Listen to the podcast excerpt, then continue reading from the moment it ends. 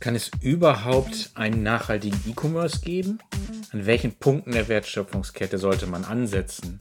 Und spielt der E-Commerce da überhaupt eine entscheidende Rolle? Darüber spreche ich heute mit Anita Schüttler und Therese Flemmig. Beide bilden das Nachhaltigkeitsteam bei Neuland.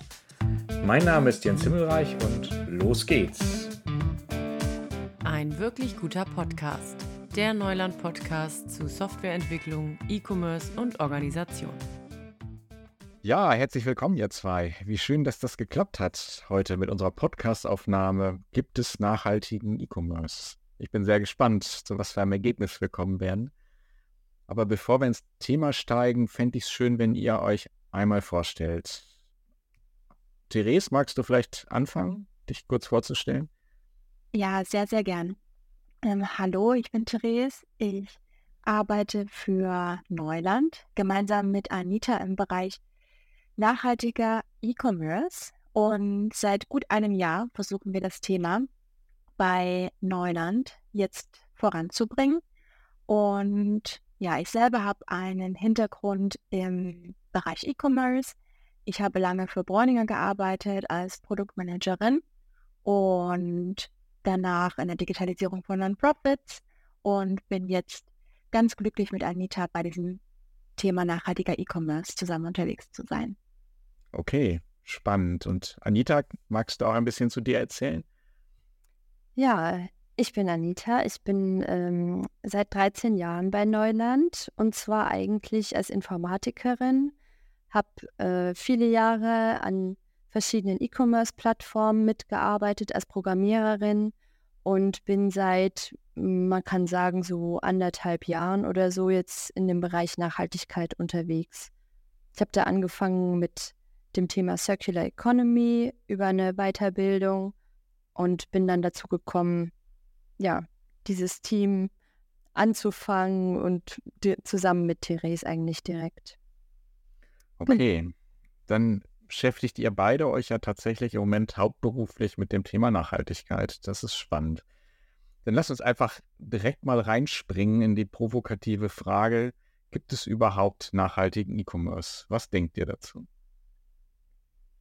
Also meine Meinung ist immer, eingekauft werden wird immer. Das wird sich nicht ändern. Und ähm, grundsätzlich ist es so, wenn man bestimmte Punkte beachtet, dann kann der E-Commerce auch nachhaltiger sein als das Stationärgeschäft. Einfach äh, weil im Stationärgeschäft sehr viel Energie drauf geht für Lampen, fürs Heizen etc. Und wir sehen es als unseren Auftrag an, für, also dieses Teams dafür zu sorgen, dass diese bestimmten Punkte auch eingehalten werden. Und jetzt ist auch ein guter Zeitpunkt, E-Commerce neu zu denken. Lange Zeit haben wir E-Commerce als lineares Geschäftsmodell verstanden. Sachen werden eingekauft, Sachen werden ähm, verkauft, verschickt, zurückgeschickt. Ähm, so hat das ja jahrelang funktioniert.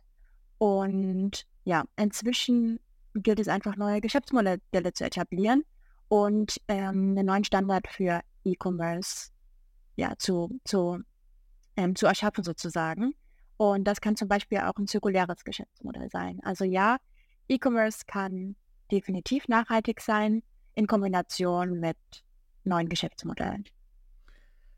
So wie er das beschreibt, klingt es ja fast so, als wenn äh, der E-Commerce sogar besondere Potenziale hat, um auf Nachhaltigkeit einzuzahlen. Würdet ihr das sagen? Äh, ja, jein. Also es ist so, ähm, was wir immer hören, ist, dass äh, Unternehmen, die Sachen per E-Commerce verkaufen, dass sie ja eigentlich bei anderen Punkten ansetzen müssen, ne? dass sie gehen müssen und ihre Lieferkette in den Griff bekommen, dass sie rausfinden, woher bekommen sie ihre Produkte, dass sie dafür sorgen müssen, dass diese Produkte viel nachhaltiger hergestellt werden, dass sie schauen müssen, wie machen sie das mit der letzten Meile, bei der Auslieferung etc. Und was wir aber denken ist, diese Sachen, die sind alle super wichtig, aber ob diese ganzen Bemühungen Früchte tragen oder nicht, das entscheidet sich im Shop, weil das die Stelle ist, wo das Unternehmen und die Kundschaft zusammenkommen, der Markt quasi. Und je nachdem, wie man das da gestaltet, kann das gut laufen oder es kann eigentlich, wie wir das häufig sehen im Moment, ähm, untergehen, die Bemühungen, die da gemacht werden. Wir sind ja aktuell in so einer ähm, Übergangsphase. Ne? Also das Zielbild ist klar, irgendwann muss das alles nachhaltig sein, Net Zero und so weiter. Aber aus der Welt kommen wir ja nicht. Ne? Und diese Übergangsphase, die wird wahrscheinlich ziemlich lang sein. Und in dieser Phase muss es darum gehen, dass der Anteil an nachhaltigen Produkten, der verkauft wird, sich immer weiter steigert, dass ähm, ja, die Art, wie ausgeliefert wird, schrittweise verbessert wird, etc. Und die Aufgabe, die der E-Commerce im Moment hat, ist diese, diesen Übergang gut zu begleiten und zu beschleunigen. Okay, wenn ich das also für mich nochmal zusammenfasse, du hast eben gesagt, ähm, viele sagen, eigentlich müssen die Handelsunternehmen unabhängig vom, von der Art des Verkaufs ihre Hausaufgaben machen. Ne? Du hast gesagt, Lieferketten, Produktion und so weiter. Aber, und das ist jetzt, finde ich, die spitze These, der entscheidende Punkt, das ist der, wo ähm, Konsumenten, Produzenten oder Verkäufer zusammenkommen und da eigentlich entscheidet sich, ob das überhaupt aufgegangen ist, die Rechnung mit der sauberen Lieferkette und so weiter. Also insofern könnte man fast sagen, es ist äh, eine Schlüsselfrage, ob der E-Commerce nachhaltig wird oder nicht. Ganz genau. Ähm, und Anita hat es gerade ja schon, schon ausgeführt. An dem, an dem Punkt Verkauf, den, den der Shop ähm, nun mal darstellt, entscheidet sich wirklich, ob das Ganze erfolgreich wird oder nicht. Ne? Ob ein, ein nachhaltiger Geschäftsmodell oder nachhaltige Produkte verkauft werden oder nicht. Und da gab es in der Vergangenheit noch ganz wenig Anknüpfungspunkte. Also es war ein großer, ein großer Augenmerk liegt zum Beispiel immer auf dem Thema Verpackung, Plastik einsparen etc. Ähm, oder letzte Meile und natürlich auch Produkte. Aber das Thema Shop, das haben wir lange Zeit ausgelassen und hier gilt es jetzt wirklich anzusetzen, Verantwortung zu übernehmen und ja, da auch super Sachen zu integrieren, um genau diese Schnittstelle E-Commerce-Unternehmen ähm, und Kunden am Ende ähm, zusammenbringen zu können.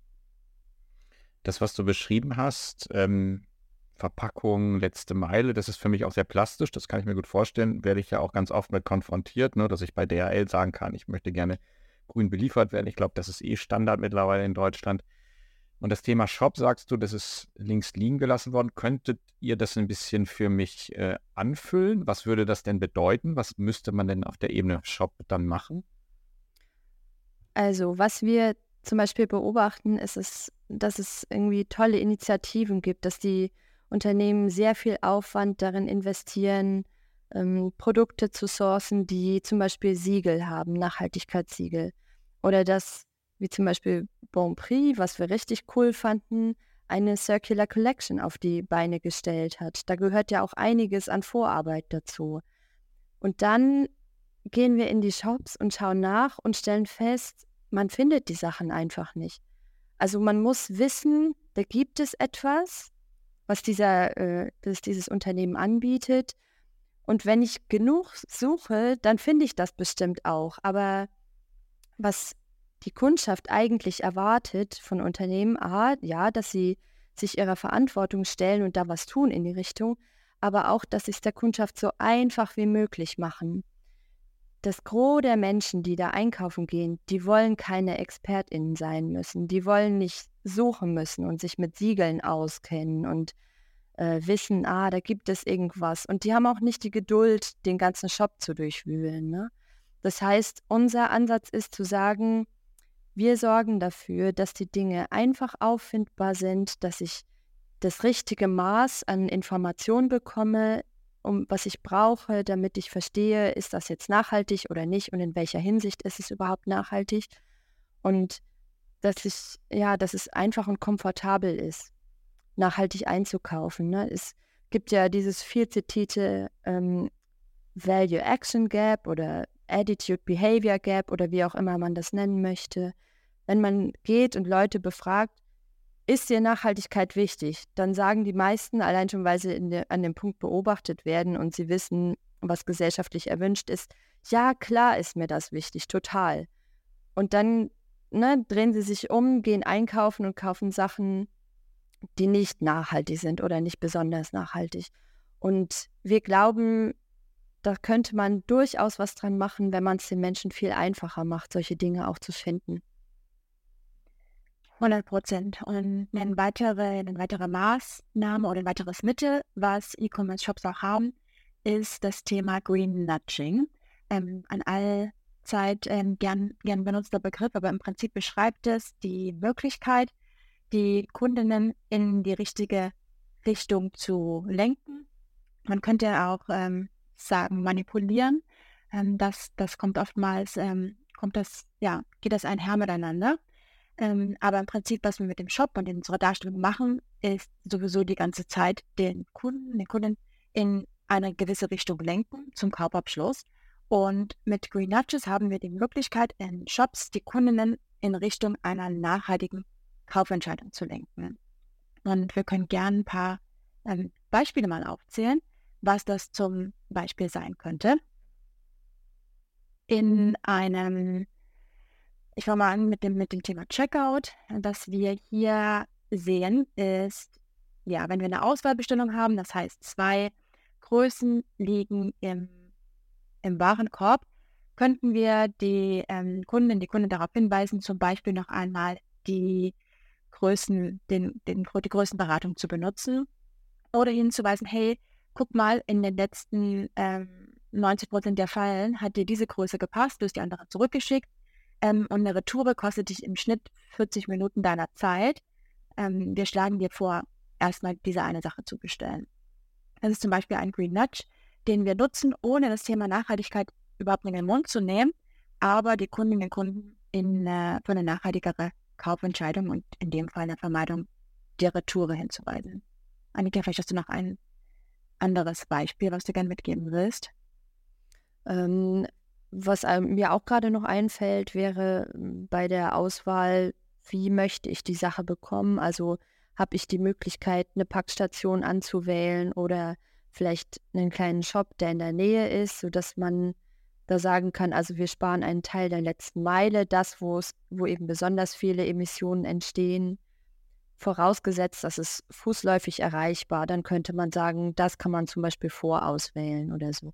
Also bei Green Nudges geht es viel darum, die nachhaltigste Variante als Default auszuwählen zum Beispiel oder Dinge einfach sichtbar zu machen oder ähm, an einem Produkt, wenn man weiß, es gibt ein nachhaltigeres Äquivalent dazu, dieses auch als Alternative anzubieten oder so. Ne? Solche Dinge sind es.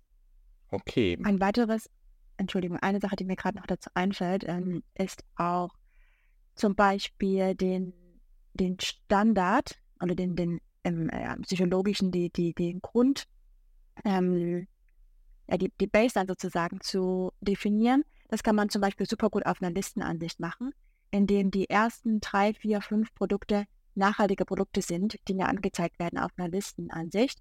Dann verknüpft das Gehirn automatisch, dass, okay, normalerweise sind ja nachhaltige Produkte unterwegs und automatisch sucht man in seiner Kaufentscheidung auch nach einem nachhaltigen Produkt. Und man ja meint sich das Definition der Baseline. Und das kann man auch wunderschön im Shop darstellen und dann in der Suche zum Beispiel mit einbinden. Ja, ich glaube, ich habe verstanden, worauf es hinausläuft, also was euer Ansatz ist. Äh, einerseits ist es gut, wenn die ähm, Händler oder die Handelsfirmen ihre Hausaufgaben machen und nachhaltige Produkte haben. Aber wichtig wird es dann an der Stelle, wo sie auf die KonsumentInnen treffen, denen nahezulegen, dann auch die nachhaltigen Produkte zu kaufen, sodass es so eine Art Verdrängung gibt, so langsam, dass quasi die nachhaltigen Produkte, die vorhanden sind, die anderen verdrängen. Und das mit der Retoure war ja ein schönes Beispiel. Es geht nicht nur um nachhaltige Produkte, sondern es geht auch darum, ein nachhaltiges Verhalten nahezulegen. Also finde ich sehr plausibel und wenn ihr das so mhm. feststellt und sagt, ähm, dass da viel passiert, aber dass gerade auf der Verkaufsfläche so wenig passiert, habt ihr eine Hypothese, woran das liegt? Ja, definitiv. Wir haben vor allen Dingen im E-Commerce und in den ganzen Shop-Teams noch einen sehr, ja, einen sehr starren, sehr starres KPI-Set. Und ich kann mich an meine Zeit erinnern als Produktmanagerin bei Bräuninger. Ich habe ähm, mich um den Checkout gekümmert. Meine Number One KPI war Conversion Rate. Und ich habe auf äh, Biegen und Brechen natürlich versucht, die zu optimieren, weil das auch zu unserer damaligen Strategie gut gepasst hat. Ne? Da ging es um Umsatz, um ähm, ja, so, so viel wie möglich Artikel zu verkaufen. Und das hat sich natürlich auf alle Abteilungen auch runtergebrochen.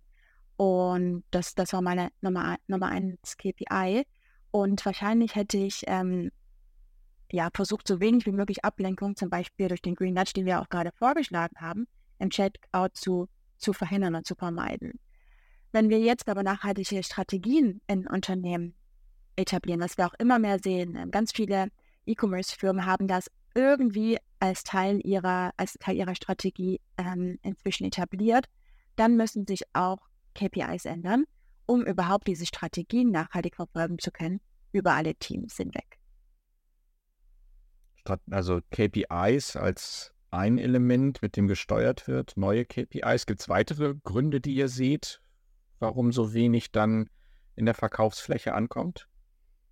Ja, unser, also unser Verdacht ist, dass oft die Shop-Verantwortlichen und die Nachhaltigkeitsabteilungen nicht Hand in Hand arbeiten. Ne? Die Nachhaltigkeitsabteilungen, die sind, man muss ehrlicherweise sagen, oft sehr wenig stark besetzt, gemessen daran, wie groß das Unternehmen ist, mit dem wir so arbeiten. Und die haben aktuell vor allem alle Hände voll damit zu tun, die Lieferkette kennenzulernen und äh, weil eben sowas wie das Lieferketten-Sorgfaltspflichtengesetz auf das Unternehmen einwirkt. Und auf der anderen Seite sind die Shop-Verantwortlichen, die da eben Sachen umsetzen, die haben aber oft überhaupt keine Ahnung, was auf die Unternehmen zukommt in den nächsten Jahren, an Regularien seitens der EU zum Beispiel. Und meine, meine Vorstellung ist immer, die sprechen einfach nicht die gleiche Sprache. Ne? Die gehen nicht und tauschen sich aus und äh, arbeiten an einer gemeinsamen Strategie. Die haben beide ihre Strategien, die aber nicht zusammenlaufen oder übereingehen oder wie man da sagen möchte. Ne? Und das sehe ich auch immer als unseren Auftrag hier. Wir sitzen an der Schnittstelle zwischen E-Commerce, IT und Nachhaltigkeit und wir sprechen diese drei Sprachen und deswegen sehen wir da Dinge, die man tun kann und müsste, sollte, wie auch immer, Optionen, die man hat, Möglichkeiten, Dinge anzukurbeln noch, die vielleicht von anderen Menschen nicht gesehen werden, weil sie eben nicht diesen, diese Überschneidung an Wissen haben. Also strukturelle Probleme, unterschiedliche Verantwortlichkeiten und das, was, was ihr als eine Antwort beschreibt, ist Brückenbauen. Und Brückenbauen ist kompliziert, weil die Sprachen so unterschiedlich sind. Hm? Nachvollziehbar. Was, ähm, du hast gerade das schon so ein bisschen angesprochen, dass die ähm, Unternehmen auch unter Handlungsdruck geraten von einer anderen Seite, es Gesetzesinitiativen gibt auf EU, auf deutscher Ebene. Was kommt denn da auf uns zu und was haben wir da zu erwarten?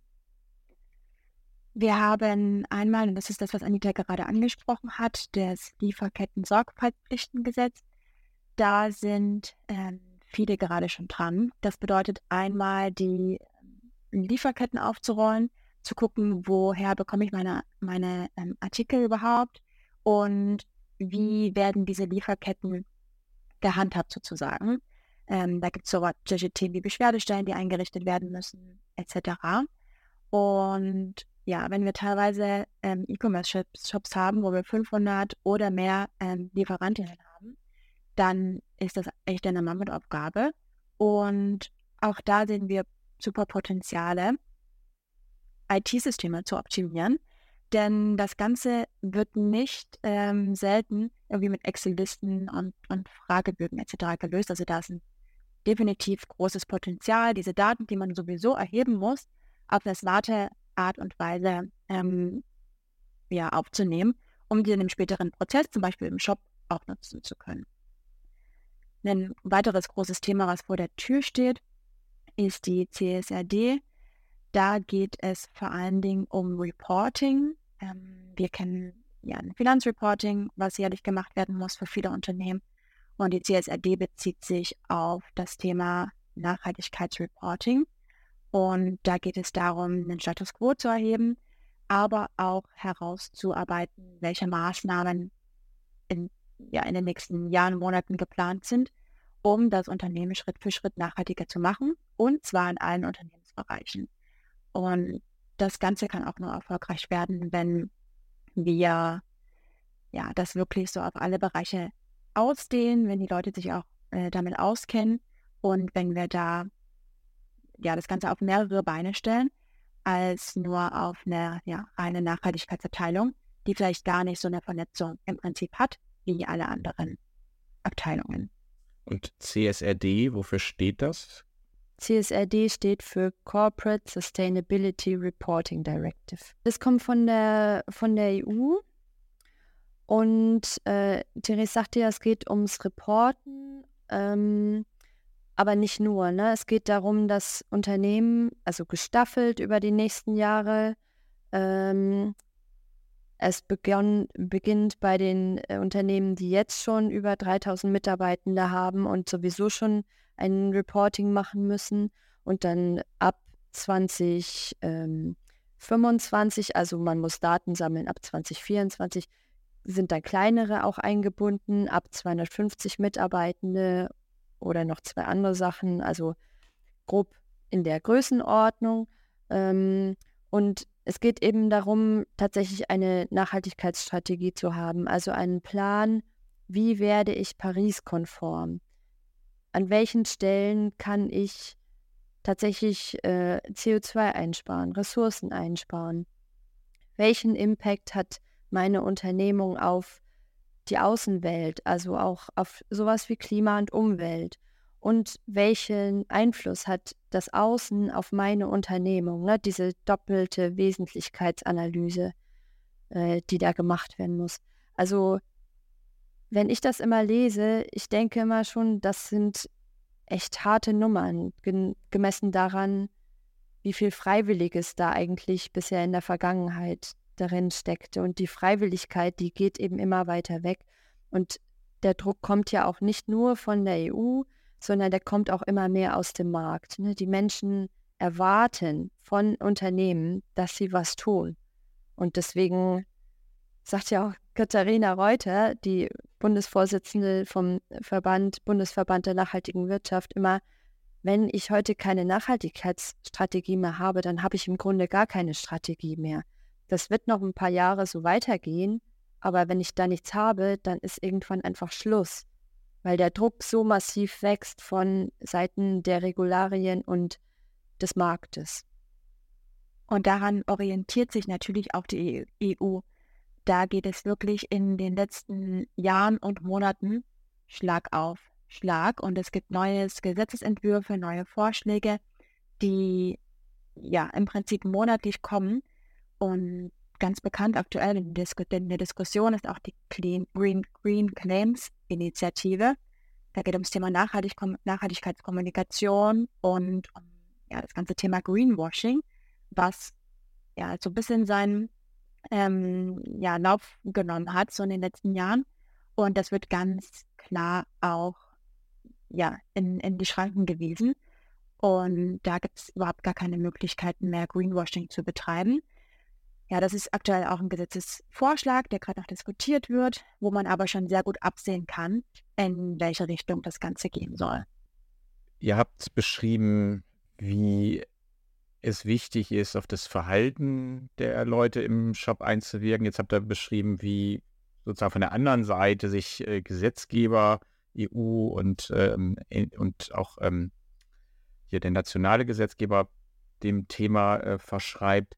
Seht ihr auch auf der Ebene der Geschäftsmodelle eine Veränderung und Innovationspotenzial? Also das eine ist ja ein bestehendes Geschäftsmodell zu nehmen und Nudges reinzubauen. Und das andere könnte ja auch heißen, dass neue Geschäftsmodelle entstehen. Was tut sich da? Da sehen wir eine riesige Chance aktuell. Und zwar besonders in den, wenn wir auf das Thema ähm, gucken, was uns aktuell alle beschäftigt, ähm, Krisen, Wir haben äh, gesteigerte Rohstoffpreise etc. Wir haben äh, gesteigerte Preise für Logistik und das alles bezieht sich im Prinzip auf lineare Geschäftsmodelle. Also Sachen, die ich kaufe, werden teurer, die ich einkaufe, werden teurer, dadurch werden, werden meine Margen im Verkauf kleiner. Und hier geht es im Prinzip, ähm, geht es darum reinzugehen und zu, zu überlegen, was für Geschäftsmodelle kann ich eigentlich etablieren mit Ressourcen, die ich bereits habe. Und im Fashion-E-Commerce-Bereich ist das zum Beispiel das Thema Secondhand. Der Secondhand-Markt ist unglaublich groß und jeder kennt ähm, so die gängigen Secondhand-Plattformen wie Vinted oder eBay Kleinanzeigen, wo unglaublich viel Geschäft stattfindet. Ähm, das sind wirklich ähm, enorme Beträge. Und dieser ganze Secondhand-Markt findet im, ja, im größten Teil aktuell nicht dort statt, wo eigentlich E-Commerce stattfindet, sondern das sind irgendwie so naja, schlecht bedienbare Portale, wo Kleidung verkauft wird. Und hier gilt es darum, daran zu überlegen, okay, wie kann ich diesen Second-Hand-Markt, der, der ja da ist, wo das Bedürfnis besteht, wie kann ich den integrieren in meinen E-Commerce-Shop? Und hier kann man sich super an, auch mit wenig operativen Aufwand kann man super starten, indem man sich zum Beispiel einen Dienstleister sucht, der das ganze, die ganze operative Abwicklung, Logistik, Aufbereitung etc. einem abnimmt und ja, dann aber für eine Kategorie mit vielleicht hochpreisigeren ähm, Produkten da mal einsteigt und mal ausprobiert, wie die Kundinnen eigentlich darauf reagieren, neben dem Neuprodukt auch ein gut gebrauchtes Produkt zu haben. Und ja, wie gesagt, das eignet sich vor allen Dingen für Sachen wie Handtaschen zum Beispiel oder wie, ja, wie Jacken, aber ja, Sportgeräte zum Beispiel ist auch so was. Also das, das geht wirklich in ähm, weiter. Und man sagt so, umso weiter weg vom Körper diese Sachen sind, also ne, Oberbekleidung zum Beispiel eignet sich super gut dafür und umso hochpreisiger und, oder vielleicht nicht hochpreisiger, aber nachhalt, nach, ähm, langlebiger die Sachen sind, umso besser.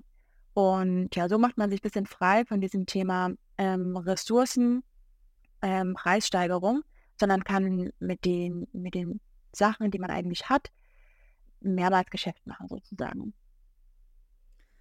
Ja, darauf einzahlt auch zum Beispiel so ein äh, Geschäftsmodell wie Leasing oder Verleih. Verleih eignet sich vor allem bei Sachen, die viel kosten und die man sehr selten braucht. Also sei es, weiß ich nicht, sowas wie Bohrmaschinen oder keine Ahnung, ne, der klassische Anhängerverleih. Aber besondere Abendkleidung könnte das eben auch sein, zum Beispiel. Und Leasing, das eignet sich super für Sachen, die man ge eigentlich gerne schnell durchtauschen möchte. Und gerade der Fast-Fashion-Markt ist eigentlich einer, der sich super für Leasing eignen würde.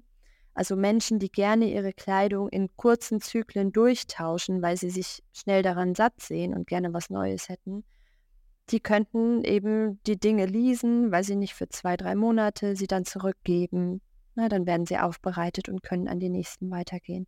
Also das sind alles Geschäftsmodelle, die man eigentlich aus dem Bereich Circular Economy kennt, ne, wo man, wo es darum geht, Werte zu erhalten und sie eben ja nicht kaputt zu machen, aber auch sie nicht an andere Unternehmen zu überlassen. Die Werte, die dieses Unternehmen die das Produkt ursprünglich verkauft haben oder angeboten haben, erzeugt hat.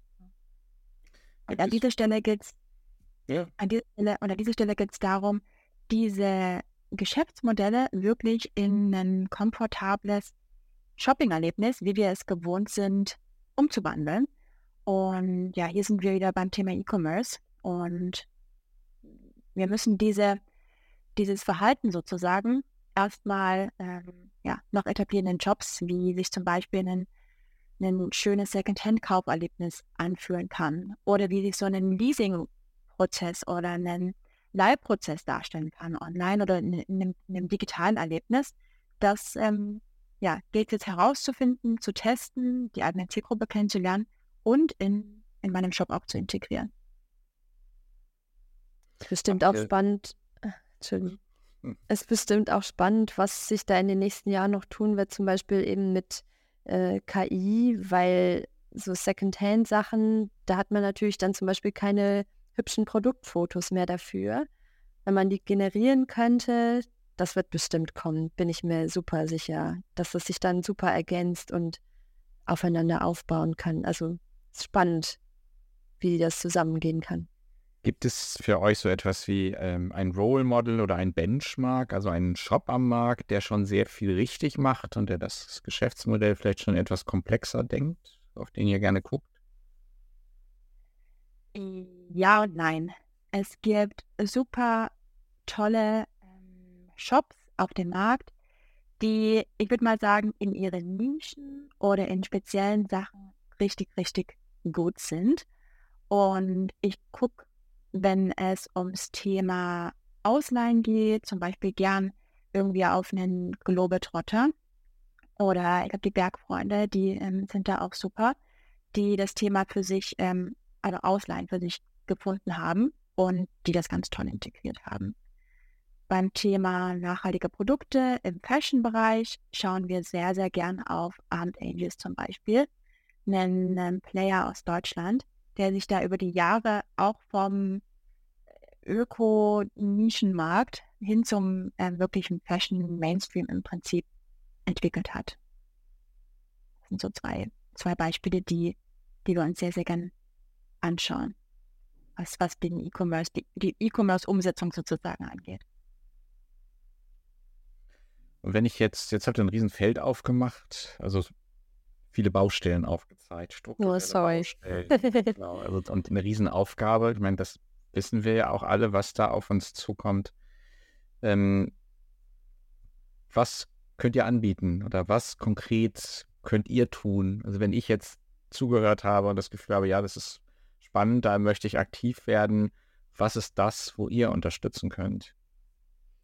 Also wo wir immer ansetzen würden, ist dabei ähm, Wissen zu vermitteln, die Leute auf Stand zu bringen, was kommt auf die Unternehmen zu, wie könnt ihr Hand in Hand arbeiten. Also gerade dieses Brückenbauen zwischen der Nachhaltigkeitsabteilung und den Shop-Verantwortlichen. Weil letzten Endes müssen die zusammenarbeiten, damit das gut klappen kann. Und wir hoffen eben, die zusammenzubringen mit dem, was wir anbieten können. Ähm, genau. Und neben diesem breiten äh, Workshop-Angebot, was wir haben, um ja die Abteilungen auf den gleichen Wissensstand äh, zu bringen und dieses Nachhaltigkeitswissen bisschen auch aus den Nachhaltigkeitsabteilungen rauszuholen, machen wir sehr gern Projekte, kleinere Projekte mit den E-Commerce-Teams, um sie an das Thema heranzuführen. Zum Beispiel einen Green Nudging AB-Testing mal zu oder eine AB-Testing-Roadmap für, für Green Nudges mal aufzustellen und zu gucken, hey, guck mal, lass uns mal diese drei Green Nudges testen an deinen Kunden und gucken, wie das die KPIs beeinflussen. Das sind schöne Projekte, um ja, A, wie gesagt, die Zielgruppe kennenzulernen. Ne? Wer sitzt da überhaupt vor mir? Wer sind eigentlich meine Kundinnen in Bezug auf das Thema Nachhaltigkeit? Aber auch zu gucken, wie kann ich das kommunikativ, das Thema Nachhaltigkeit, in, in meinem Shop überhaupt integrieren. Und da sind so Green Nudges ähm, ein schönes Einstiegsprojekt, mit dem man, mit dem man mal starten kann als E-Commerce-Abteilung, auch Verantwortung dazu übernehmen. Mhm. Spannend. Ja, da wird viel auf uns zukommen, ist mein Eindruck. Ich habe jetzt ungefähr ein Bild. Ich weiß auch ungefähr, was ihr anbietet. Habt ihr etwas, was ihr noch ähm, erzählen wollt? Eine Frage, die ich nicht gestellt habe, die ihr gerne hättet gestellt bekommen? Ich habe noch eine Sache, die ähm, ich oder die wir uns versuchen, wahrscheinlich jeden Tag vor Augen zu führen. Und zwar ist das so ein schönes Zitat. Ähm, und zwar lautet das, Every job is a climate job. Und damit wollen wir sehr gern nochmal herausstellen, dass jeder für das Thema Nachhaltigkeit in seinem eigenen Bereich Verantwortung trägt und auch Verantwortung übernehmen kann. Und jeder kann sich im Prinzip seinen eigenen Impact-Job generieren wenn er das Thema für seine Abteilung, für seinen Bereich, für, sein, ja, für seine Verantwortlichkeiten einmal definiert und ausrollt. Denn das Thema Nachhaltigkeit muss abteilungsübergreifend gedacht werden und in jedem Bereich und in jedem Shop-Bereich auch eingebracht werden. Apropos jeder Shop-Bereich, worüber wir diesmal gar nicht geredet haben, ist das Ganze, was unten drunter liegt, nämlich die IT. Und da gibt es auch ganz viel zu tun. Ne? Also das ist aber eine eigene Folge, wenn man da anfängt drüber zu reden. Das machen Ja. wir ein andermal. Das machen wir im Herbst. Ja. Dann kommen wir nochmal auf Greenlight zurück. Okay, dann sage ich vielen Dank. Das war total spannend und äh, ich bin gespannt, was für Rückmeldungen wir von unseren HörerInnen bekommen. Macht's gut, ihr zwei. Tschüss. Dankeschön, Jens. Bis bald.